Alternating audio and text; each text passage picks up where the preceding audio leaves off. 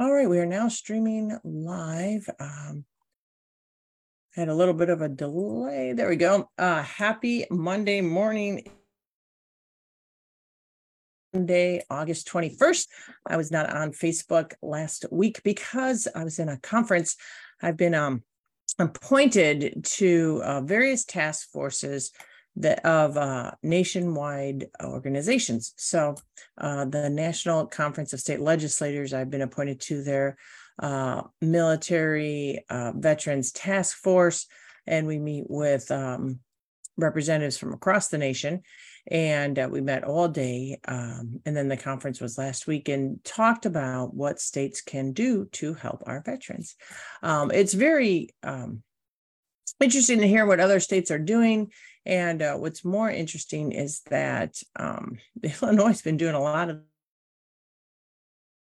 are now looking at doing um, for years. Like there was one state uh, looking at free college tuition for veterans. We've been doing that since I went to college uh, over 20 some years ago. Um, other property tax relief for veterans, we've been doing that as well. So uh, it, it's it's really nice to here and to see that Illinois is really a leader when it comes to supporting our veterans. And um, there are some, there were some good ideas that I took away from, but uh, definitely collaborating with other veterans um, throughout the nation is uh, is very interesting. And it's also uh, interesting to hear from different representatives from different states as well for example, one representative only has a district of 3,700 residents, uh, which is pales in comparison to um, my district. Our districts here in Illinois are over 100,000 residents. So uh, the differences between large and small states is interesting um, to learn about. And I think it's always important to learn about other individuals in other states and other representatives um, in a non political, uh, bipartisan way of how we can better serve our veterans uh, throughout the nation. So that's where I was last week. So I apologize. We did not have a Facebook Live last week. Uh, coming to you again today. First, uh, we do have to um, really acknowledge and, and send our condolences to um, Robin Kelly. So Congresswoman Robin Kelly lost her husband uh, Dr. Nathaniel Horn. He was 68, and she posted on um, the platform formerly known as Twitter, um, now it's known as X, that uh, she posted that, um, and it's quotes, My husband was a remarkable man. He will be sorely missed by all who knew him and loved him. Uh, she stated in the in her statement, whether he was dad, grandpa, or Nate, his impact on all who knew him and loved him will never be forgotten. Uh, no cause of death was given. So we send our condolences, our thoughts, our prayers, and and um, just um, you know keep keep her family in in your mind and um, and the the loss of her husband of 20 years. So um, our condolences to Congresswoman Robin Kelly.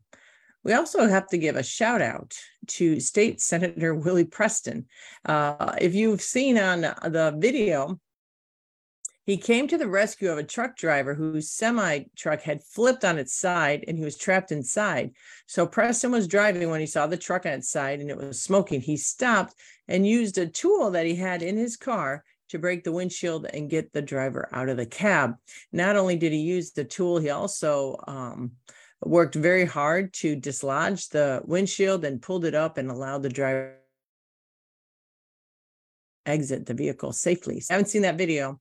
Uh, Senator Willie Preston is uh, jumped to the rescue of this driver. So uh, we got to give a shout out to him as well. Now today, uh, and uh, last week, school starts. I have my NIU mug because I know NIU and colleges are starting uh, this week, and um, and uh, everybody's back to school. And I know that I believe um, the school districts in our area has either started last week or will be starting this week. So, wishing everybody um, a great beginning of the school year. I remember those days. I don't have any school days in the house now, but I remember 20 getting kids up and making lunches and getting them out the door to the bus and uh, uh, hoping everybody has a good start of the day. So what what are we going to look at again? Um, this week we have a committee meeting with regards to pensions. Still talking about pensions as a chair of pensions. It's very important that uh, we get sound policy, not just for the state of Illinois, but also sound policy for the men and women that work and dedicate their time, their effort, their lives to the state of Illinois. So that's the goal that we are working on. And um, we're going to be continuing to work on this throughout the summer. So um, even though technically, don't think we have a, a legitimately another month left of summer. Uh, and I think everybody's going to appreciate that. And uh, speaking of summer, I'm going to repeat this multiple times, but there's a heat advisory warning in effect uh, for the high temperatures that we have this week. So please um, drink a lot of water, uh, limit your amount of time outside if need be, but also be very, very careful in those hot temperatures. Uh, so we just need to always be careful with the heat advisory. So, um, but uh, throughout this this next month and a half, couple months, we're going to be working on uh, myself. I'm going to be working on pensions committee meetings in the city. Definitely, again, in sound policy. I know that there is a mantra out there that, uh, you know, all government has to do things at the lowest cost. Well, I have to say that solving the pension issue is the lowest cost alternative because every day that goes by that we do not have a concrete plan, a solid fiscal policy with regards to our pensions, uh, the growing unfunded liability debt gets higher and higher. So, the lowest cost, the best thing we can do is uh, really get a good solution for this uh, situation that we're in. And uh, we've been in it for since Governor Edgar signed the pension ramp. Now we are seeing that, um, you know, kicking the can. It lands right here. That's where we're at. And we're working very hard to make sure that we have sound policy but I'm not going to bore you with pensions. I know that uh, it's not the most exciting uh, subject first thing in the morning, uh, first thing on a Monday morning. Uh, so uh, definitely there's all sorts of other things we can talk about this morning. So uh, we talked about hearings. there are other hearings going on. Um, there was a, a, hearing last week. I mentioned it briefly, I believe. And so during those House meetings, uh, members heard from civil rights lawyers and others about the state of healthcare, the healthcare state in our um, so just overall, healthcare is so important to so many individuals. And we as a state, again, policy with regards to our state and with regards to um, just taking care of people and doing the right thing. I mean, making sure that the healthcare is, um, you know, is there for individuals, there for um, loved ones, and uh, and we need to have good policies with regards to that. So we have um, individuals back in the day before me uh, believed in privatization. Privatization is when you take government services that used to be run with the government and then you contract out with private individuals. Now, this sometimes works and it sometimes doesn't work. Uh, so, since 2011, a little bit before my time, Illinois contracted with Wexford Health Sources.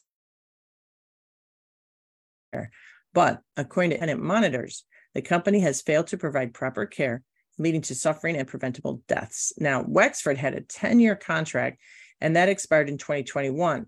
The company continues to provide care in the prisons. However, the state is looking to bid out a new contract. Um, so, definitely, um, these are very important uh, things that we are looking at with regards to the state, with regard to providing care to all persons under the state's cares. Uh, we definitely had uh, uh, issue with subcontract or contracting out healthcare um, management services to our DCFS, children in foster care. That was a bit of a debacle. The state uh, decided to source it. Um, and there were just a lot of issues. So sometimes holding outsourced, privatized companies accountable is a little bit more difficult. You would think it wouldn't be, but it turns out it could be a little bit more difficult than when it's done in house. So the more what um, we're looking at, more to come, is looking at these contracts. So Lakesia Collins, congratulations to my colleague, Representative Lakesia Collins, because she has just been appointed to fill the vacancy created by the resignation of Senator Patricia Van Pelt. So Senator Patricia Van Pelt uh, retired and uh, created a vacancy in the Senate, and she'll be moving over the Senate. Now, there's also additional meetings to that will serve in her seat, and that should occur within 30 days. So, uh, definitely congratulations to that. In Illinois, we do not have a special election system for state offices or for local offices.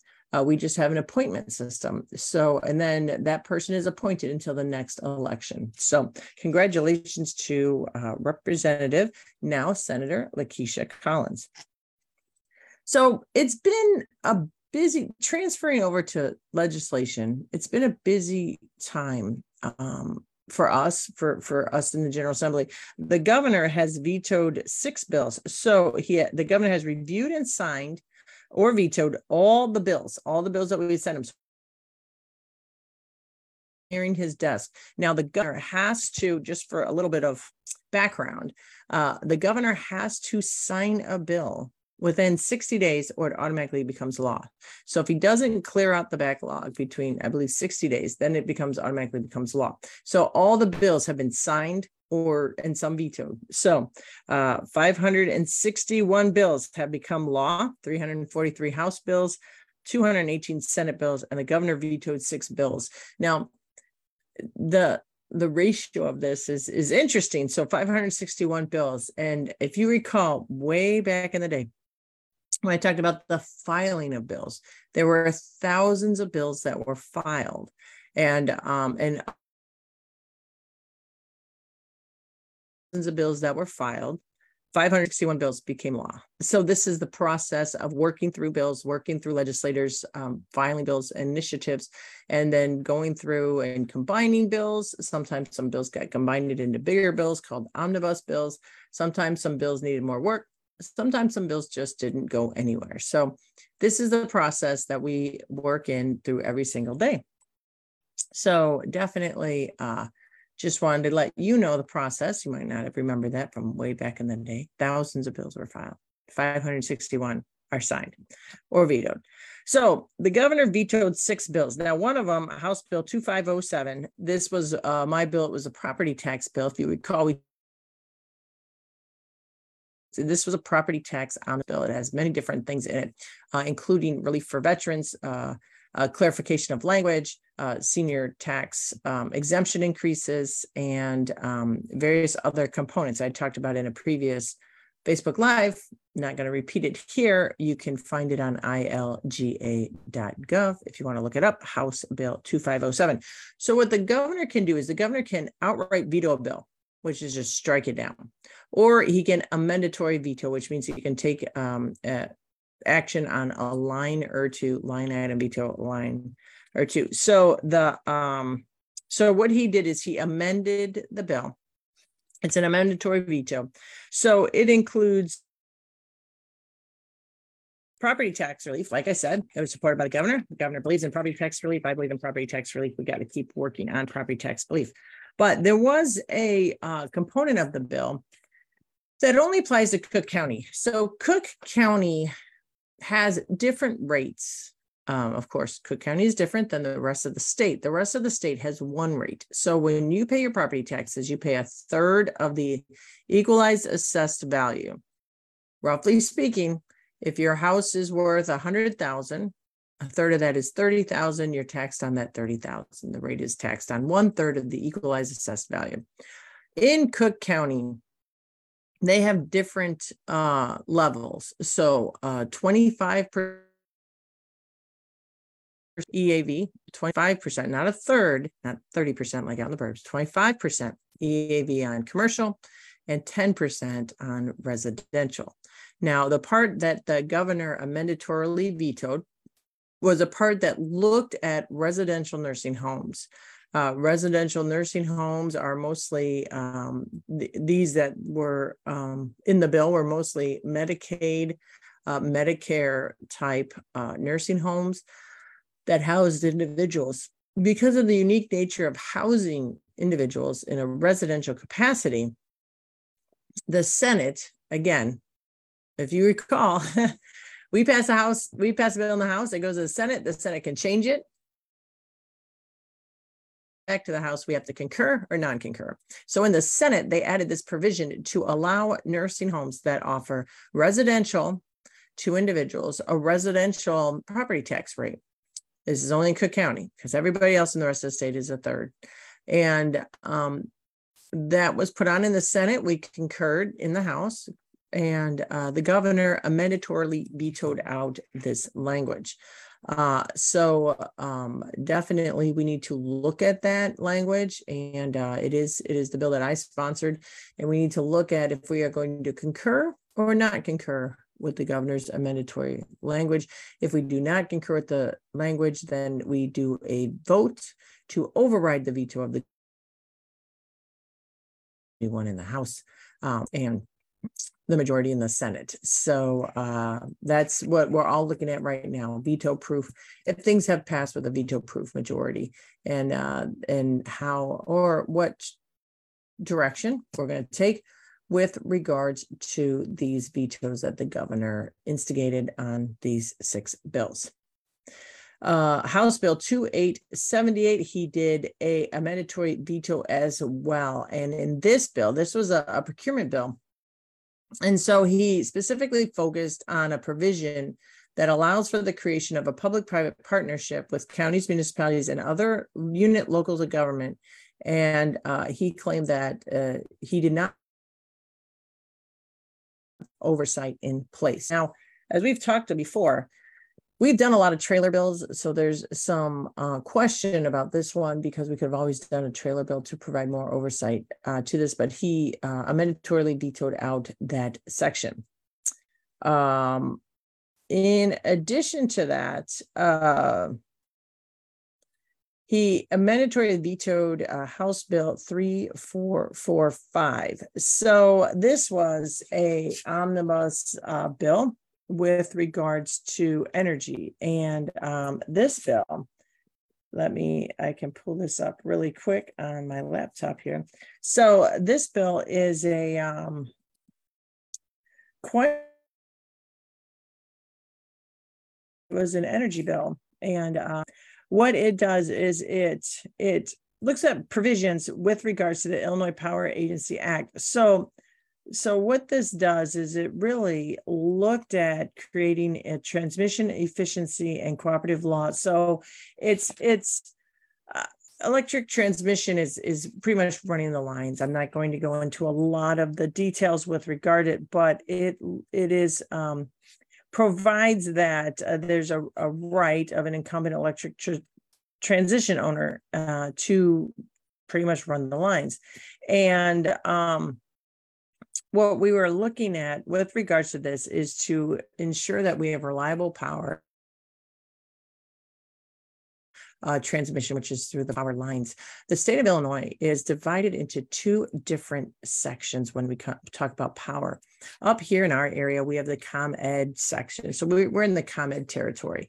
Uh, ComEd produces power for our area here. In Southern Illinois, they are part of the MISO, M-I-S-O uh, territory. And MISO stands for Mid-Continent Independent System Operator. And most of the time, that energy comes from a company called Ameren. And so what this bill does is allows Ameren to run the electrical lines uh, right of first refusal. And uh, the governor mandatorily uh, vetoed that, uh, claiming that uh, the provision could increase energy. Uh, House Bill 3643 Uh, that this is a total veto. So he completely vetoed this bill. Uh, the bill requires the Illinois State Board of Education to enter into a statewide educator master contract to provide religious dietary options to all school districts. Uh, the governor vetoed the bill, stating that the Illinois State Board of Education cannot enter into such a contract because local school districts are responsible for providing these options and the bill would restrict the capability of local school districts to have these contract with meal vendors based on their students' unique local and cultural needs. So that was a complete uh, veto. So that bill was uh, completely struck by the governor. Uh, Senate Bill 76 is this was another total veto. Uh, which was struck down. Again, the General Assembly can override these vetoes of the governor with supermajorities um, in both chambers. Uh, the bill lifts the moratorium on new construction of nuclear power plants to allow the construction of both advanced and traditional uh, reactors in Illinois. Uh, so, part of the concern with regards to uh, this bill was the governor stated again that um, that it had the potential to have negative effects, could potentially allow for large nuclear reactors to be built. Um, these nuclear reactors, if they are looking at these large ones, take years and a lot of time and effort for them to be built. I I I, don't quite agree with that logic, but um, it's a total veto. Again, we could have done a trailer bill to clean up the language had he not liked it, but he totally vetoed it. He based his concerns that definitions were overly broad and there were not enough regulatory protections in the bill. Uh, Senate Bill 1515 was another total veto. This bill restricts the employer's use of e-verify systems. So uh, those are we are going to be looking at with regards to um, veto session. We have veto session towards the end of this year, uh, the end of October, the beginning of November. In six days. So I'll be looking at these bills along with other pieces of legislation that um, that are before the General Assembly. Um, you moving on from the General Assembly to the judicial branch, a little bit of uh, a swing there. The Illinois Supreme Court upheld the assault weapons ban. So there was a, uh, of course, a court. The court date went to the um, assault weapons ban, went to the Illinois Supreme Court. If you had not heard of that, the Illinois Supreme Court oversees Illinois. Uh, the legislature passes the laws. The governor can sign or veto the law. The law can be challenged that is our three SIS checks and balances. The same is on the federal level. And then the federal courts, the federal Supreme Court has jurisdiction over the state Supreme Courts um, as well. So that's our system. So therefore, when people come to me and say this law is unconstitutional, Technically, they cannot say that unless the Illinois State Supreme Court, any kind of court, or the US Supreme Court rules whether a bill is unconstitutional or not. A lot of people can believe, can have thoughts, but the overarching view is that, uh, and the overarching way our system works is that the Illinois Supreme Court or the US Supreme Court are the ones or courts as well, if it doesn't get appealed, are the ones that uh, decide constitutionality, legality um, within our, our system. So uh, there's a lot of people that can write a lot of stories about constitutionality, but at the end of the day, it lays with those two entities, Illinois Supreme Court and the US Supreme Court. So the Illinois Supreme Court, through the Illinois courts, was a court case that be, that uh, addressed the assault weapons ban that was passed in the state of Illinois. There is a second case that's going through the federal courts. So just keep that in mind. There were multiple cases filed. This is in the Illinois courts that was filed. And the court dismissed a lawsuit brought by um, and state court dismissed another uh, court case that was in the state systems because the Illinois Supreme Court ruled that it upheld the law in a in a separate case. So when you have multiple cases coming through the Illinois Supreme Court, or coming to the Illinois Supreme Court, and they rule on one of them. Uh, the other judges have ruled to dismiss those same similar cases. So uh, the Illinois uh, Supreme Court ruled that it upheld the law, upholds the assault weapons ban that was passed by the state of Illinois, citing multiple reasons. You can read that court uh, logic, the opinion online if you choose to. Uh, there was another lawsuit that filed challenging a recently enacted law that makes gun manufacturers and retailers subject that is still going through the court cases.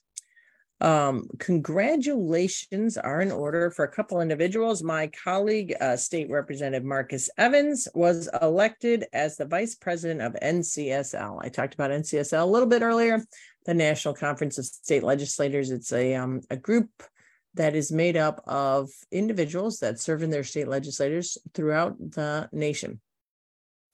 Uh, so, congratulations to Marcus Evans. He was elected vice president. As a result, he will become president in 2025. So, uh, congratulations to Marcus Evans. Also, congratulations to Mark Mahoney, former House clerk and Springfield alderman. He was named chief of staff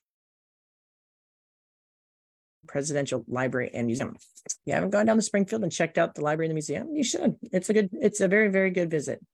Uh, we are working at um, with the Department of Natural Resources. Uh, they just released a climate action plan as a blueprint for reducing the agency's carbon footprint. So, uh, looking at things such as planting uh, pollinator friendly solar installation, electric charging stations in state parks, greater use of electric vehicles and equipment. Uh, they also are hoping to reach the state of Illinois' greenhouse gas reduction. Uh, so they we are working uh, extremely hard with regards to that internally. Uh, we also are looking at keeping on that environmental uh, nugget, the Environmental Protection Agency, Illinois EPA. Again, Illinois has an environmental protection agency. The federal government has an environmental protection agency. Illinois EPA will start the next round of funding for Illinois' electric vehicle rebate program. That will begin November 1st, 2023, and will run through Wednesday, January 31st, 2024. Individuals that purchase a new or used all electric vehicle and and truth be told, I haven't seen any used all electric vehicles, but um, they might be coming uh, on the market. From an Illinois licensed dealer, meet all other eligibility requirements, can apply during. So you can go online at the Illinois Environmental Protection Agency website and get all the information uh, and forms and instructions for submitting the rebate application. It will be available October 18th, 2023. So don't go today. Don't go today, October 18th, 2023. We are also looking at uh, Early Childhood Access Consortium for Equity. A report just came out. We get a lot of reports. If you haven't noticed, there's a lot of reports that come across my desk. I try to read them, try to be up to date on them, try to give you summaries on them, but we uh, definitely get a lot of reports. So, this consortium for equity is an effort by 61 public and private institutions, six state agencies, and community partners to meet the state's workforce needs in early childhood education. So, this is the first report providing a comprehensive picture of the work since it lost. So, overall, we need to see enrollment in higher education programs for the current workforce to increase from a baseline year by 17.9%. So, uh, to meet the workforce needs of the future, we need to invest today in early education, childhood, uh, early childhood education. So, the vast majority of the current workforce members continue to be enrolled in bachelor degrees and applied associate programs. We're also looking at federal funding. As I've talked before, government and the state government work coherently with regards to funding and funding initiatives. The federal government gives funds to the state of Illinois. State of Illinois then allocate funds to uh, individuals, the programs to administer the programs. So Illinois facilities were awarded more than $1.4 million in federal grants to provide health screenings and follow up services for kids five and under. Preventative health care is so important. Uh, the grants will go to uh, about seven clinics throughout Illinois. Uh, also, we are looking at uh, FEMA. Uh, if you don't know what FEMA means, it's the Federal Emergency Management Agency. Now, as you guessed it, Illinois has IEMA, which is the Illinois Emergency Management Agency. So um, we are uh, very pleased and um, happy that the president, President Biden, approved our governor's request for FEMA assistance to offer individual assistance for Cook County residents that were impacted by severe weather in July. And um, these individual assistance programs from FEMA could include grants for temporary housing and home repairs, low cost loans to cover uninsured property losses, and other programs that help individuals and businesses recover. So, when the state of Illinois has uh, disasters, flooding, um, severe storms, and the like, that uh, the federal government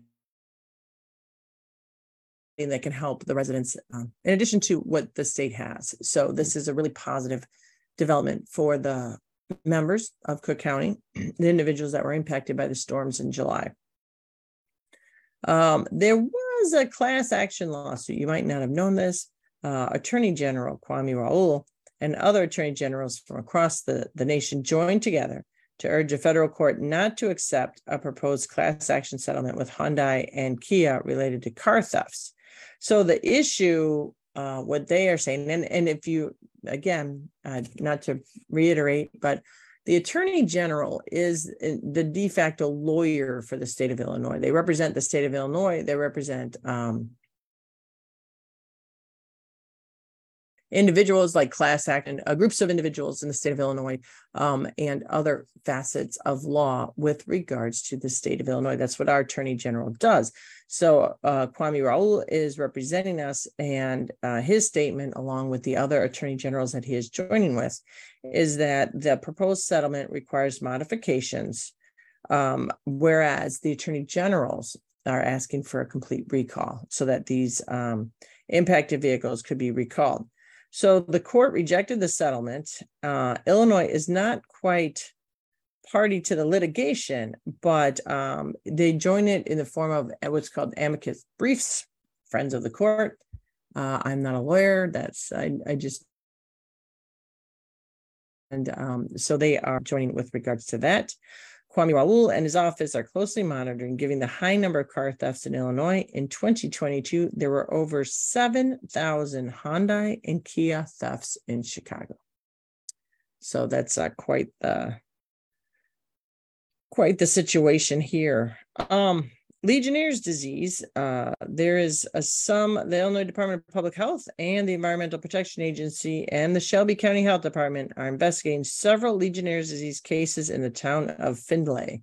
Um, we had talked about Legionnaire's disease years ago uh, with regards to um, being in some water supplies um, and definitely um, concern there is a spike in that with regards to Legionnaire's disease in um, Findlay. That's more like Southern Illinois. Now, during COVID, going back to some policies that we're working on, during COVID, Medicaid enrollment, so Medicare and Medicaid are uh, for individuals, uh, obviously, you've heard of Medicare, uh, seniors, seniors, uh, individuals that is disabled, and um, individuals that are um, impoverished are on Medicare and Medicaid. During COVID, Medicare and Medicaid were need were um, required to do redeterminations, uh, but that was halted during COVID.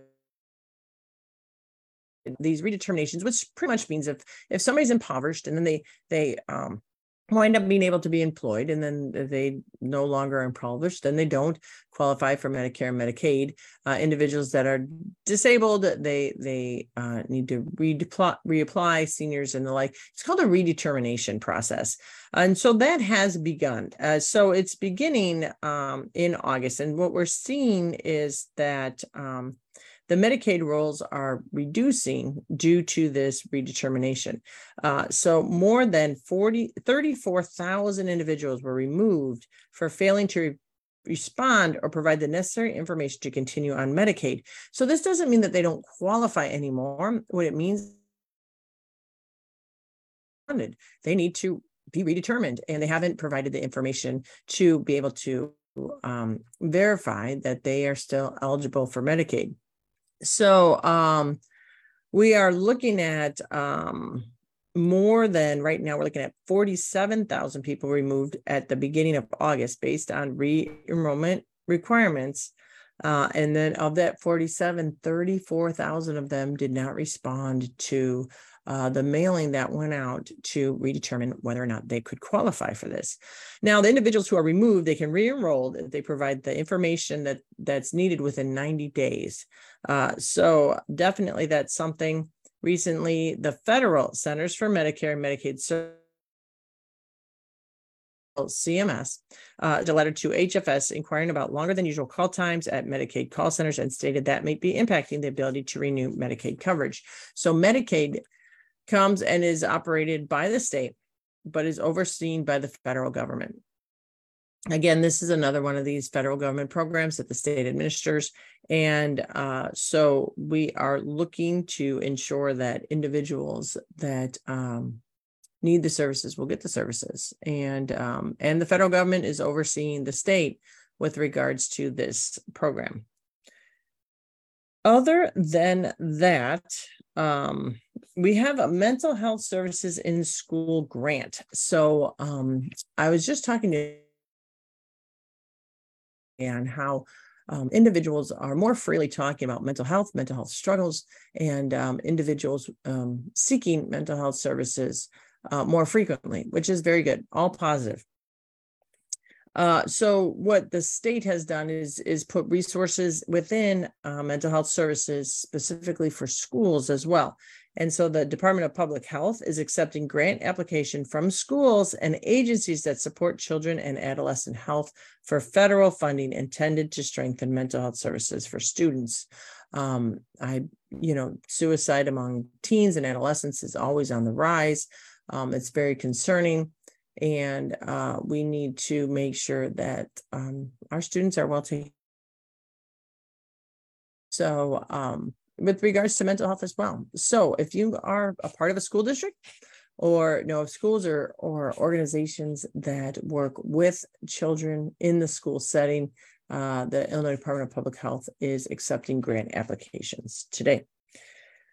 So moving on, the, the Illinois State Treasurer's Office is an unclaimed property. Recently, they had an auction of unclaimed property that has gone un, um, unclaimed for a significant period of time. So um, always, it's so important. If if you have like a, a security box, or if your loved one had a security box at a bank and they can the bank can no longer access them, they will put those unclaimed property. It can uh, papers to jewelry to uh, anything at all with regards to ownership of unclaimed property. It's actually objects.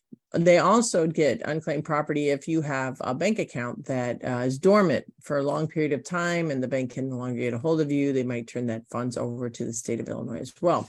I frequently talk about the fact that I had a um, life insurance policy in California uh, when I was in the military and um, forgot literally just forgot about it and uh, got transferred to Okinawa, Japan, and then came home. And the state of California transmitted that um, small amount of uh, monetary value policy to the state of Illinois, and uh, it was on the Illinois Treasurer's website, some unclaimed property. So you never know quite where uh, the unclaimed property is going to come about. So uh, definitely check the Office of the State Treasurers, Michael Frerichs' uh, website for unclaimed property.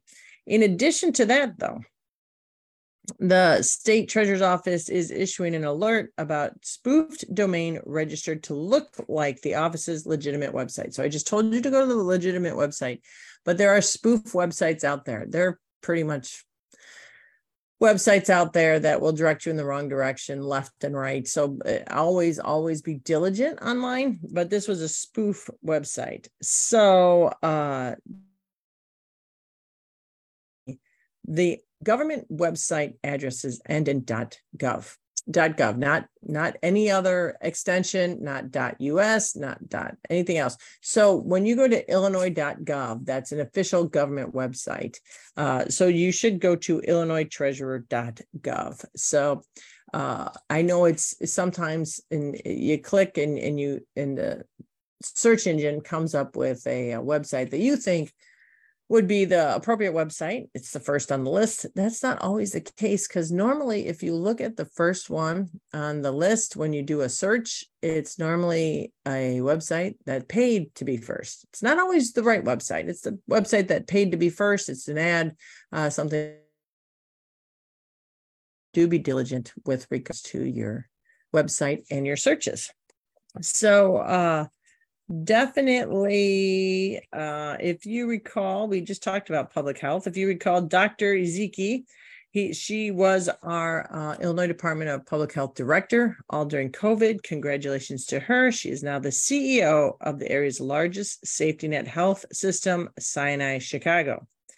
Uh, so she is uh, working very hard and understanding the struggles of this industry. So, when we talk about safety net hospitals, and I know a lot of people might not understand what this means, uh, it's almost like, um, you know, internal speak with regards to government, government officials. Safety net hospitals, they provide services to the most needy, the most struggling, the most impoverished individuals, and they often operate on a shoestring budget because they are almost 100% funded by either Medicaid or Medicare. The Medicaid and Medicare reimbursement rates are exceedingly lower than private pay. So you see hospitals out in in our area that um, are, are a lot of private pay, private pay hospitals. So you you work, you get health insurance. That private health insurance works with the hospitals and the doctors. When you deal with individuals that have zero insurance, very low insurance, Medicaid, Medicare insurance. The margins are very, very slim. It's very, very hard these uh, these individuals in a cost-effective manner. About 70% of Sinai Chicago patients are on Medicaid. So, um, and about 5% have private insurance and the rest has Medicare. So again, Medicare is through the federal government, Medicaid is through the state. So uh, when we talk about safe net hospitals, we talk about hospitals that are in um, struggling areas as well. And it's very difficult when these hospitals close because these individuals don't have any health care. And again, I, I said earlier, um, it's the right thing to do to to help individuals uh, be loved ones and to get the care that they are that many people uh, take for granted sometimes um, that through whatever or no fault of their own they find themselves struggling. Um, so working with regards to that congratulations to dr um, so and her new uh, position. Now what else comes across our desks? I'm not going to go through a lot of it. Uh, we just got a new report out on elder abuse in illinois a four month investigation revealed a, a system uh, that is supposed to protect older adults from financial exploitation. So uh, we need to look at that. Um, we also has some reports that came out with regards to employment related law. There was some recently signed piece of legislation that came out with some individuals looking into that. Uh, we already talked about um, electric vehicles. So uh, there is a electric vehicle readiness program launched last year. 15 local governments, including Batavia, Elgin, Highland Park, and DuPage County, all received training and technical assistance to prepare for the growing demand of environmental or uh, electric vehicles. Um, we're looking at the nur- nursing shortage. There's a lot going on uh, nursing shortage. We have a huge nursing nursing shortage. So 12 Illinois healthcare providers and universities are among the dozens of institutions across the country receiving a portion again from the federal government of about a million, a hundred million dollars to help alleviate the shortage. Uh, so um, these grants are going to be distributed to try and train and get nurses into back into the field. We're also fighting invasive carp. You might have already heard about it. So, uh, state and federal determined plans for the invasive carp has uh, really, uh, truly um, gotten people frustrated. So they're looking at other alternatives in which they can fight invasive carp. Uh, congratulations to Google so Google had bought the Thompson Center in downtown Chicago. Uh, they look to be open by 2026. So uh, it looks at opening up the office. And so Google has our working in the Fulton Market just west of the downtown. And Google's future downtown office will hopefully rejuvenate the loop where many older office buildings have high vacancies. So they're the the Thompson Center is about 1.3 million square feet. It's just huge. And so Google's looking at it. They uh, have a built to suit agreement with Chicago developers. And um, and so they will launch a floor by floor gut renovation. They're not going to do a whole thing, just floor by floor. So um, October 11th International Day of the Girl. So, honoring the International Day of the Girl on October 11, 2023, the White House Gender Policy Council is seeking for girls in the United States, ages 14 to 18, who are leading change by tackling important issues facing the community. Nominations are due by August 25th. So, uh, definitely that's um, something to keep in mind. I know that there's a lot of uh, wonderful uh, individuals out there that could qualify. So, uh, but nominations are due August 25th. So that would be Friday. So definitely, if you know of a, a fabulous individual that might qualify, uh, please look to the White House Gender Policy Council is what you need to look for on the internet. Um, Illinois is up two spots which is not a bad thing. Up two spots to from 19 last year, national ranking of places to do business. This places it right behind Pennsylvania, Massachusetts, and just ahead of New York and New Jersey. Believe it or not, I know some of those, some of you will believe it. In 2019, we were number 30. So we've gone up to 17. That's quite the improvement. We're working really hard. Um, look, talking again about NCSL, uh, and actually, I said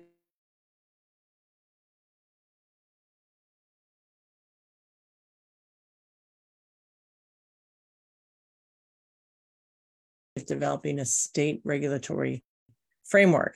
Um, the the set I, I sat in on the ses- session with regard,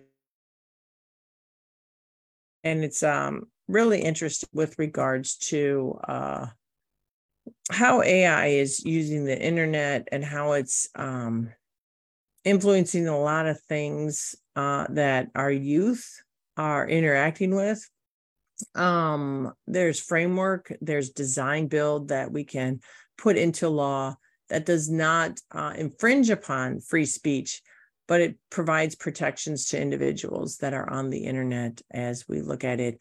Artificial intelligence is is really a, a set of algorithms that um, that put in front of individuals uh, suggested and um, for lack of a better word ad items in front of individuals browsing and using games and and um, can have negative consequences uh, first and foremost um, verifying an individual's age uh, we have young individuals on the internet that may not be 13 or 14, and um, we have individuals that are interacting with them in a in a very scary way. So, uh, artificial intelligence is one of the things that uh, state legislators throughout the nation are looking at, and uh, making sure that the browsing is safer for young kids when they are browsing. Um, one of the arguments is that oh, parents should be more engaged with their children's browsing history, and and uh, um, a lot on their plates. And if the state governments can work to provide more safer ways that their children are online, I think that's the role of government to do. We can't put everything on the shoulders of parents. Parents are struggling so much. Um, and um, we just talked about mental health for our kids and um, providing services. So being there, and if we can put in guidelines and um, really some great, uh, some good legislation that helps would be uh, very, very helpful. And I think that's the role of government because sometimes parents can't do it all. And sometimes government can do it more efficiently more effectively to ensure that um, that individuals who are underage and not being subjected to predators or unnecessary advertisements uh, and the like. So it was a very good session at NCSL, and I, I look forward to working with them in the future with regards to this very important, um, very important subject matter that we are facing today that kids, my kids didn't have to face 20 some years ago. So it's a it's a whole different landscape. Um, Uber is rolling out a new feature that allows drivers and riders to record audio during the trip to deter and resolve conflicts. The feature will pop up on an app, giving both the driver and the rider the, the option to hit record when you are in a Uber trip. So um those are things that are coming across our um our desk uh, lastly, I have the pleasure to work with an individual named Representative Lance Yednock. He has chosen not to run again, uh, and he will serve out the rest of his term, but he just announced that um, he has chosen to um, end his service after his term ends next year. I just want to give a shout out that I've enjoyed working with them. I can't, I enjoy working with them next year during good policy and deliberations. And um, as as many people talk about, I've been uh, I was a, sworn into office in 2013, and in the Illinois House, we are giving uh, our license plate numbers based on, and um, really, it's just been calculated, but um, based on seniority, uh, I started at number 108. So that was my seniority number when I was first in office uh, I was number 108. And um, now, if you want to look at numbers, I am number, technically, number 23. And so, um, what what we look at is turnover more so in Illinois because we do not have uh, um, term limits. And when you look at turnover, so we've had a couple individuals move uh, leave. So in this General Assembly, we had Senators uh, Pacione-Zayas and Senator Van Pelt um, leave, retire, and uh, Representative Collins, as I just said, is moving over to the Senate. Representative Hurley and Representative Robinson both left the General Assembly. So uh, again, so my number went from 108 to 23 in 10 years. So when you look at the tenure by caucus as of today, when you look at the Senate Democrats, the median years served now, um, going back to math, the median, uh, the median years served is 4.5 years. The average years served. So if you're not looking at the median, you look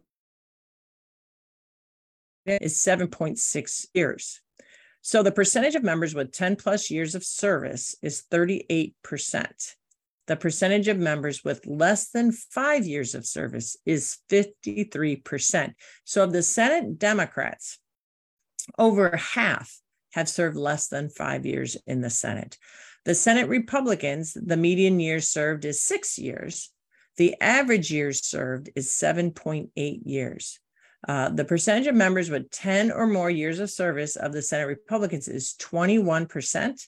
And the percentage of members with five years or less, less than five years, is 42% of the Senate Republicans.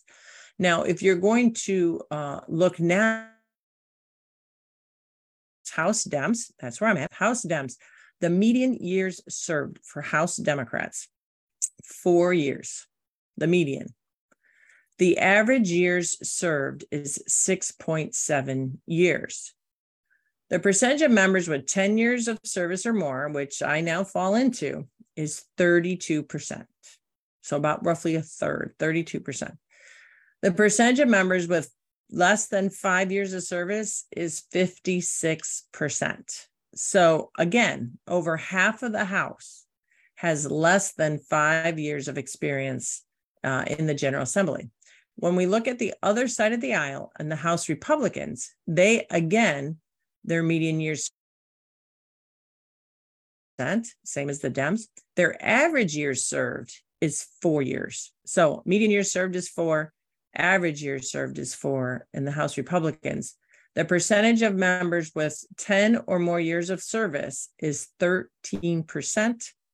The percentage of members with less than five years of service on the House Republican side is 68%.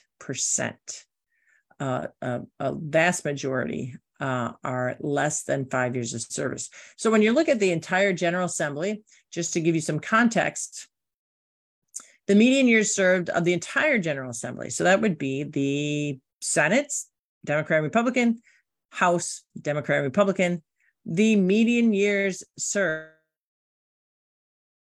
is four years. The average years served is 6.4 years.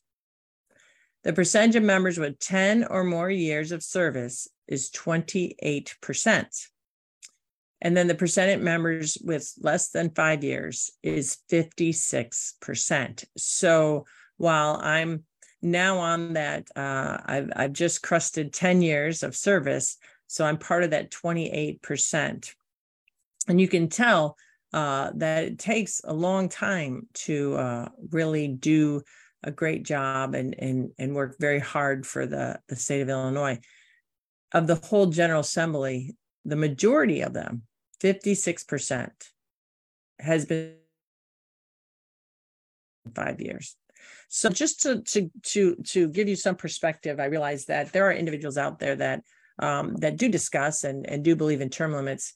Um, the natural the natural uh, attrition uh, individuals uh, coming in and out of the general assembly as you can see um, there is a natural term limit factor involved.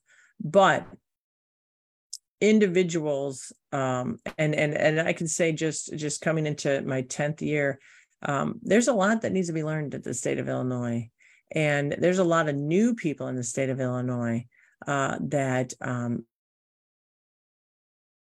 in the ropes. And when you're as big as Illinois, fifth largest state in the nation. And if the state of Illinois was its own country, I believe it would be like the 13th largest country in the world. There's a lot that needs to be learned there, and it, it does take a while. So I uh, just wanted to throw those numbers out to you as we wrap up and let you know um, that I, I believe that everybody in the General Assembly is working very hard, but but there is that that natural ebb and flow of the members. So with that, uh, Bob Dunn said good morning. So good morning, Bob. Good morning to everybody that is there. Um, COVID is still out there. In fact, uh, my daughter got COVID a couple weeks ago. Uh, so uh, definitely still be safe with that regards. But we are on a military we used to call these black flag days uh, so please be careful during extreme heat. Make sure you're hydrated. Uh, stay inside if you can. And uh, just be careful out there as well. If you are suffering from um, your air conditioning going out, or if you don't have any air conditioning, there are cooling centers around the area. You can find them. You can call my office to get them. You can even stop by my office uh, during business hours if you need to cool off. But please be careful out there. And I hope you have a wonderful rest of the week. I will give you an update again next week when uh, we tune in here to Facebook Live. Take care, everybody. Be safe, uh, be well, and have a good week.